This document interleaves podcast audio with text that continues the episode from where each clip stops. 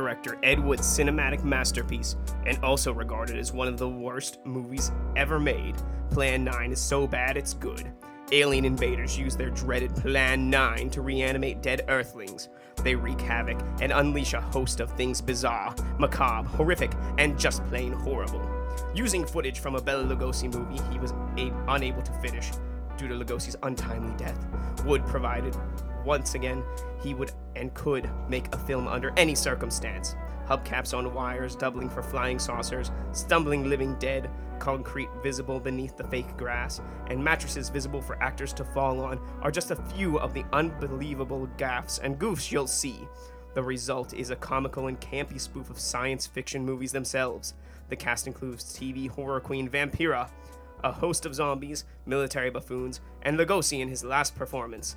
Plan 9 has taken on a legendary status of its own and is a must for any serious cult film fan. I'm Corey, And I'm Paul. and we are the B Movie Bros. And joining us live in studio today is Steve Nevels of the Bad Culture Crew. Good evening, everybody. How we guys doing? Ah, we're- we're here. It's a little, little toasty. Everybody's here. Everybody's warm. Everybody's hot. We're living. Everybody's hot We're in the studio today. Good. So, uh, a- as you heard, this week we uh, are going to bring you the movie Plan 9 from Outer Space. So, you know, this is cult classic, and uh, Plan 9 is like the status of cult classic, it seems. Fault bad movie. And, uh, well, let's. Let's just get into it here. We want to talk about technical difficulties, our top three and bottom three things about this movie, what we liked, what we didn't like. Let, let's ask Steven. Do you want to hear the top three or bottom three that we have to think about this movie first? I would love to if you came up with the top three. I, uh, you know, that's probably a challenge in its own. Al- all right. So I'm going to go first here. Number three on the top three is that Vampira and Bela Lugosi, who played Dracula in the 1930s, were in the same movie together. Even though, you know, this all transpired and the Vampira scenes were all after Bela Lugosi had died, the fact that they had both of them in the same movie, these two undead icons, I just, I like that. Number two, the special effects in this movie. They're cheesy, they're corny, they look bad, but they just make me smile. They make me laugh. It's like the only enjoyable part is when something's going on, like the fireworks exploding around the model spaceship I love that part. and the uh the spaceships on the wires. I can't see the wires in the DVD print I have because it's a piece of shit, but I know they're there, and it just makes me smile. It's beautiful. Yeah, Yeah. I, I've definitely. I had a copy of it where I've definitely been able to see the, the fishing line clear as day. I've been able to see the fishing line better than I see the uh, the flying saucers, and it's absolutely amazing. The the copy I have has a uh, word word in the bottom right hand corner, like somebody recorded it off TV and then made a DVD print of it. So I, I don't know. Yeah, Yeah, you might you might have got like a VHS to DVD copy, which is just stellar for as far as like you know because the production value of this picture is already in the toilet. So you know doing transfers like that, like you know reverse generations, you know putting it to digital, I'm sure totally hurt the uh, the final product. And then number one, you know, Bela Lugosi was used in this movie, even though he was dead before the movie began production. And they took Tom Mason and had him hold a cape in front of his face. And that was the same character throughout the movie. which I think worked out well. And, and I thought that was awesome that they yeah, it just wasn't like, wasn't well- weird at all. well, Bela Lugosi's dead, but we're still gonna have him in this movie. And I love how this guy, uh, Tom Mason is like uh, seven or eight inches taller than Bela Lugosi. And one of the uh, one of the original prints of the movie posters or VHS releases or something actually said on the cover, almost starring Bela Lugosi. Like that was a selling point to this movie that it was almost starring you know, Bela Lugosi, Lugosi. Lugosi has top billing in this picture. Like he's in the uh, opening title cards. Yeah, and and he's So, in it for all Those of are like. main selling point. That's what I mean. They hammed it up, and uh, and there's know, only two scenes that Bela Lugosi's in. There's a scene where he's walking away from a house, and there's the graveyard, The graveyard shot, which shot, is right. reused like four times, but it's the same exact shot of him just standing there in his Dracula costume. all makes sense. And Paul, what, comes together. what was the top thing about this movie for you? What was number one? For number one, I just love the fact this is Ed Wood's like magnum opus. This is like his work of art, and it was just such an abysmal failure. Like it just really speaks volumes on him and just his movies in general. Yeah, and those are our favorite things about this movie. Those are the top three. Let's get into the shitness of it. What's the bottom three? What are the worst three things? except for Tor Johnson's zombie character, the zombies look like normal people.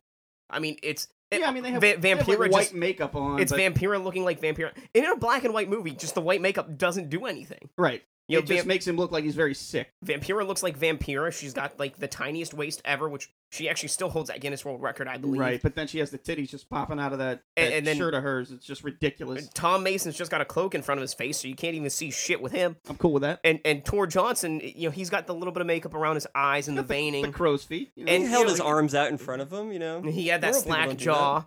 He was the most zombie like of them all, but you know, to be like zombies, and they really weren't. Uh, Number two, instead of showing things happen, scenes just kind of end. Like the graveyard scene when Vampire Vampira raises her eyes, her hands at the grave robbers. The scene just ends and it cuts to something else. You know, they talk about the old man. He leaves his house and and then dies. He just like walks away, and it ends for a couple seconds. And then uh, Tor Johnson approaches the the camera at one point in the graveyard, and the screen goes black for I timed it. It was three seconds. Like what was supposed to happen? What was going on? He just Seven years later. he just walks at the camera and then blank. Like did, did they just kill me? Like was this the Sopranos season finale, series finale? That makes sense. What's Well, going on? Yeah, but that was Ed Wood's editing style. It's just jumble as much shit up as possible. I don't give a fuck what order this is in. It doesn't matter because no matter what order I put this in, the story's still not going to make any sense. So he could have literally given us like the first look into like a pulp fiction s non-linear storytelling, and it would have been just as successful because it doesn't matter what order you tell this story in. It doesn't make any fucking sense. It's art. It's And then art. that makes sense, right? Number one, this this movie just it could not hold my interest. It was so boring. The first time we watched this movie on Friday night, I was drunk the whole time and talking to people. I just couldn't. I just couldn't Well, focus on you it. and Ed Wood share something in common. And sir. he was drunk the whole time he wrote this.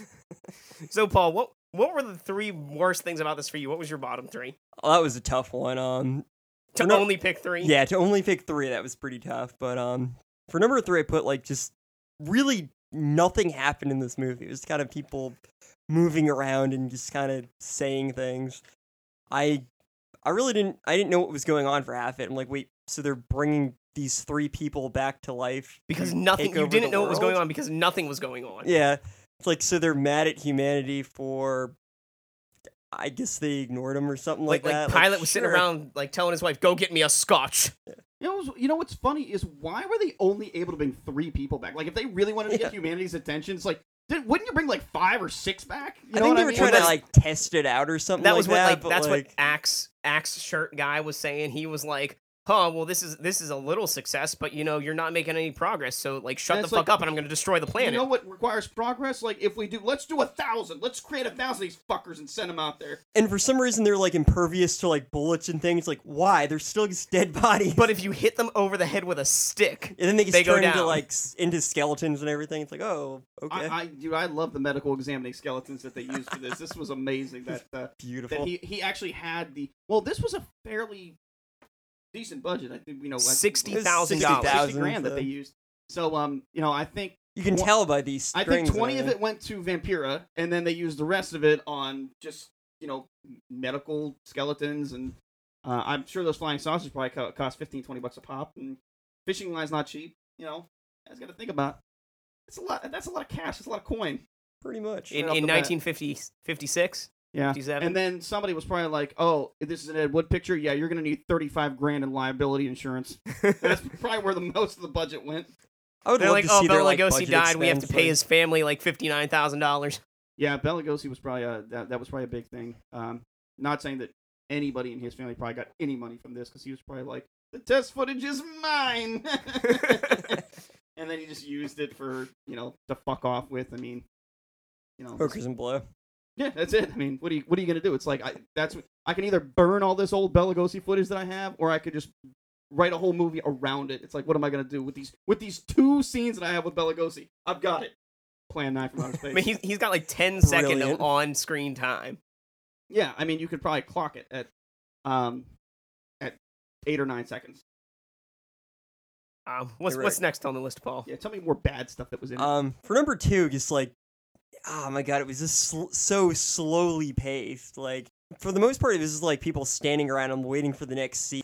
I really hated how when one of the z- one of the ghouls or zombies would approach somebody, be real slow. You just hear screaming, and then it'd be cut. Like you yeah, wouldn't was- see them actually was, kill That was them. a very strange part of the movie because, I mean, nobody nobody got Uh. touched, and it's like they're screaming, screaming, screaming, and they're still like walking towards them, and then we're into the next scene. For number one, I put just considering how legendary this movie is for being the worst movie ever. I was just expecting it to be a bit more over the top. Maybe it was a version we had, but I was like, was expecting like just for scenery to fall over and shit like that, for people to walk into the screen like, oh shit, like holding a cup of coffee, like walking out. But I think I only have one. I only have like one really bad thing that that I just want to touch on, and it's just the the continuity issues that plague this movie, uh, like the the impending boom shots that you see. Um, the people that can't that, that literally have to read the script because they didn't bother to remember their lines. There's a lot of times where uh, set pieces don't quite match. Um, there's a lot of jump cuts in the movie. Like people will be in one position in one shot, and then when they cut to the next shot, the one guy's like across the room already, and you're like, "What? What the fuck just happened?" And Ed Wood, he didn't really seem to care. Like, you know, he, I think he's credited as the editor on this movie. Obviously, had no idea what editing means. The only continuity issue that I encountered during this movie is I would fill my drink, and then the next time I would go to take a drink, it would be completely gone, and I don't know where it went. it's Ed Wood's magic. so right. I would have Yeah, I would have the to make another drink. Like that was the only continuity that I, problem that I had was my drink would just keep disappearing like over and over. But yeah, there's some great ones. Like you could probably count into the hundreds of the continuity errors that are in this movie. So, um, you know, that probably sits pretty high for me as why this why this movie could possibly be considered so terrible. But I mean, the other thing is the uh, just the overall story because there really there's so many holes to the story that about and I think where you guys are losing what you when you say like I just sort of like lost interest in it is by about 15 minutes in the the story is so full of plot holes that you go "Uh, okay I don't even fucking care anymore because none of this makes any sense. And at its base, it could have been a great movie. it it could have been it could have been but It had it was Ed Wood so but- it wasn't gonna be. it was like I like watching it from the very beginning. You felt like you walked into the middle of the movie because there were so many like continuity errors and stuff like that was like, oh, well, now we're here in the movie. And Oh, all of a sudden, they're in the graveyard talking about Yeah. something, and you're like, "What's going on here?" why are there UFOs now? There's zombies. Oh, okay. And it okay. felt like the middle of the movie never ended. Yeah, It just keeps going. it's just one It's like just like middle we're of in. the movie. We've been in Act Two for 87 minutes. The movie was only 82 minutes to begin with. Let's cut to the narrator. At, at this point, let's uh let's get into something a little better. You know, we know not everybody likes watching watching the same kind of shitty movies that we do, so we like to give every movie an A movie companion, a movie of a higher class, a bigger budget, what have you, a more notable movie. You know, that's just the same movie as this B movie. So my A movie companion for Plan 9 from Outer Space is Mars Attacks from 1996. 1996? From It's a good 1996. year. That was a good. Yeah, that was the year that Styx came back. That was a reunion, reunion tour. Um, starring Jack Nicholson and, yeah, A million other people. um, those other Glenn. Close, Ving Rhames. Um, a- and basically, you know, Sure, Adam Sandler was in it too. in Rob Mars Schneider. Attacks and Plan 9 from Outer Space, both races of aliens originally come to Earth to make friends or make peace with the planet in order to help it, but ultimately, you know, just decide to destroy the humans. Plan 9 because people are like, huh, that's a radio wave coming from space. I wonder what it means. And the aliens are like, you're not listening to us, man. We're going to kill you. And in Mars Attacks, you know, they come down and they're like, meh, meh, meh, meh, meh, meh, meh, and they release doves and they go, meh, and then like start shooting people with ray guns and shit. Is this? The Muppets invading or something? I, Like th- I think it was just a whole ship full of Beaker. I think they were. Yeah, I think it was uh, Jim I would watch that. creation. Um, y- in both movies, the aliens actually do fly in a flying saucer. Um, uh, people die in both movies, and uh, you know I- I'm sure that there are some other things out there that are the same between these two movies. I just don't give a fuck enough to like watch Plan Nine again to find out. So, so Mars Attacks, 1996, as cheesy and as B movie esque as that was, it was a, a big movie at the time. It's a higher caliber. and uh, it, it was high budget, and it's actually a really movie funny. compared to um, Plan Nine. It's all a context thing. So you know, there, there you have it. Mars Attacks, 1996 is is an A movie version of Plan 9 from Outer Space 1959. Paul, what do you have? Awesome. So for my A movie companion, I've got the 1968 film Planet of the Apes. Uh, well, both these films are science fictions, or both um, advertised as science fictions to a degree. Um, both fe- feature a race of beings traveling to a new world. In um, Plan 9 from Outer Space, the alien invaders travel to Earth to eradicate the species or enslave them, or they never really explain that. Um, and in uh, Planet of the Apes, the human astronauts travel to what they believe is an alien planet. Uh, both movies feature a particular species trying to overtake another species. In Planet 9, the aliens attempt to reanimate the dead in order to take over the Earth. And in Planet of the Apes, um, the apes attempt to keep the humans enslaved and imprisoned to keep them um, from rebelling. Both these movies have screenings at select theaters every so often. Like, um, there's a local theater where where I live where they have all these obscure movies. Every so often they'll play Planet Nine from Outer Space, but they also play um, um Planet of the Apes every so often. and so- Troll 2. and Troll 2. So maybe Troll 2 is an A movie version of this. And both movies are considered cult classics by a lot of people because even though Planet of the Apes was well received, it really doesn't have a huge fan following. Nope. That is the reason why Planet of the Apes is just an A movie version of Plan 9 from Outer Space. So, so if you want to see an A movie version, you can watch Mars Attacks from 1996, or you can watch Planet of the Apes from 1968. 68. Yep, yeah. 68. You know, there's another great uh, A movie choice instead of uh, Plan uh, Plan 9 from Outer Space, and that's uh, the 1952 version of The Day the Earth Stood Still. And it's basically the same social message, which is, uh, you know, we are housing this technology, and technology is advancing too far. Um, you know, we're technology is getting away from us, and uh, if we're not careful, uh, it's going to be the downfall of all of all of humanity and all of the universe. Um, and it's done. Uh, you know, both movies feature flying saucer. Both movies, uh, you know, alien, legitimate aliens come and invade Earth. And um, th- you know, this movie uh, came out seven years earlier than Plan Nine from Outer Space, and delivers the message that they were trying to convey with this picture so much more intelligently, and they do it with uh, the. It's so much more visually enticing, and it's amazing to think that this movie was again in the 50s, but almost 10 years earlier. If you're looking for something that uh, sort of is in the same context, it's a black and white picture. Um, it's from the same time era. Check out The Day the Earth Stood Still if you haven't seen it. It's time for Drink Away the Flick. Drink Away the Flick. Come on and grab your drink. Let's drink away the flick. Bum, bum, bum, bum. If you want to drink away this flick, here are some ways to do it. Number one, every time someone speaks, take a drink. Number two, every time someone is on screen and doesn't speak, take a drink. Number three, anytime you are bored by what is or is not happening, take a drink. Number four, you know what? Just fuck it. Just drink. Because it's a lot more exciting than anything this film has to offer.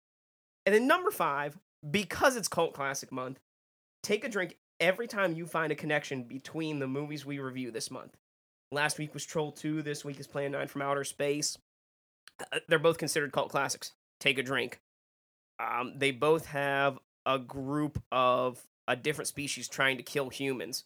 Take a drink. They What- both have a woman in it. Take a drink. Take a drink. I feel like So- Ed Wood secretly directed Trolls too, so just take a drink for that. He came back for a day. Well, both both movies were originally titled something different. That's true. Take a drink. Perfect. So, Paul, what do you say how to drink away this flick? Every time Qu- Criswell narrates the movie and isn't sure what time period this is set in, take a drink. Every time you notice a film prop that wasn't supposed to be in the movie, take a drink.